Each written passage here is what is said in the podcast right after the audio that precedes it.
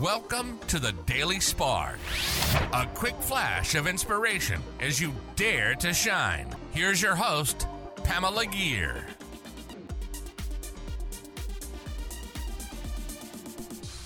Hi there, fellow luminaries. Welcome to the Daily Spark.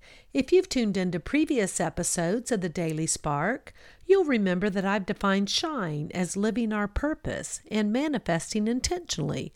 Join me as we learn to shine together. Today's episode is called Behind the Game Face.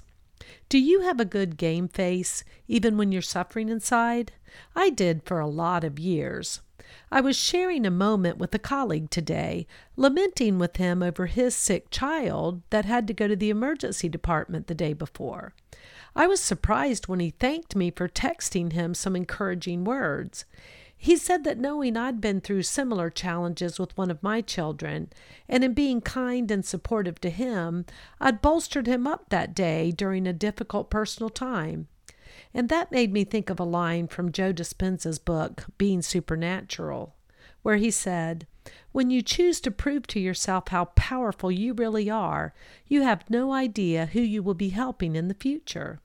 So I'm always a bit humble and grateful when I can see where even my darkest days and my overcoming my personal suffering can be used to help others if I'm willing to be vulnerable and tell my stories.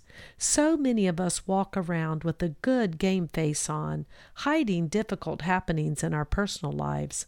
When we can simply show kindness to each other and give each other some grace, it's amazing how much we can feel supported in the receiving of the grace and appropriately used, even blessed in the giving of it. I love it when my experiences can shine even the littlest glimmer of hope into someone else's life.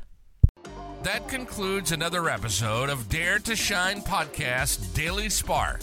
A quick flash of energy to inspire you to shine please go on over to iTunes or wherever you listen to the Dare to Shine podcast and subscribe and leave a rating. That helps other luminaries like you find this show and begin to shine.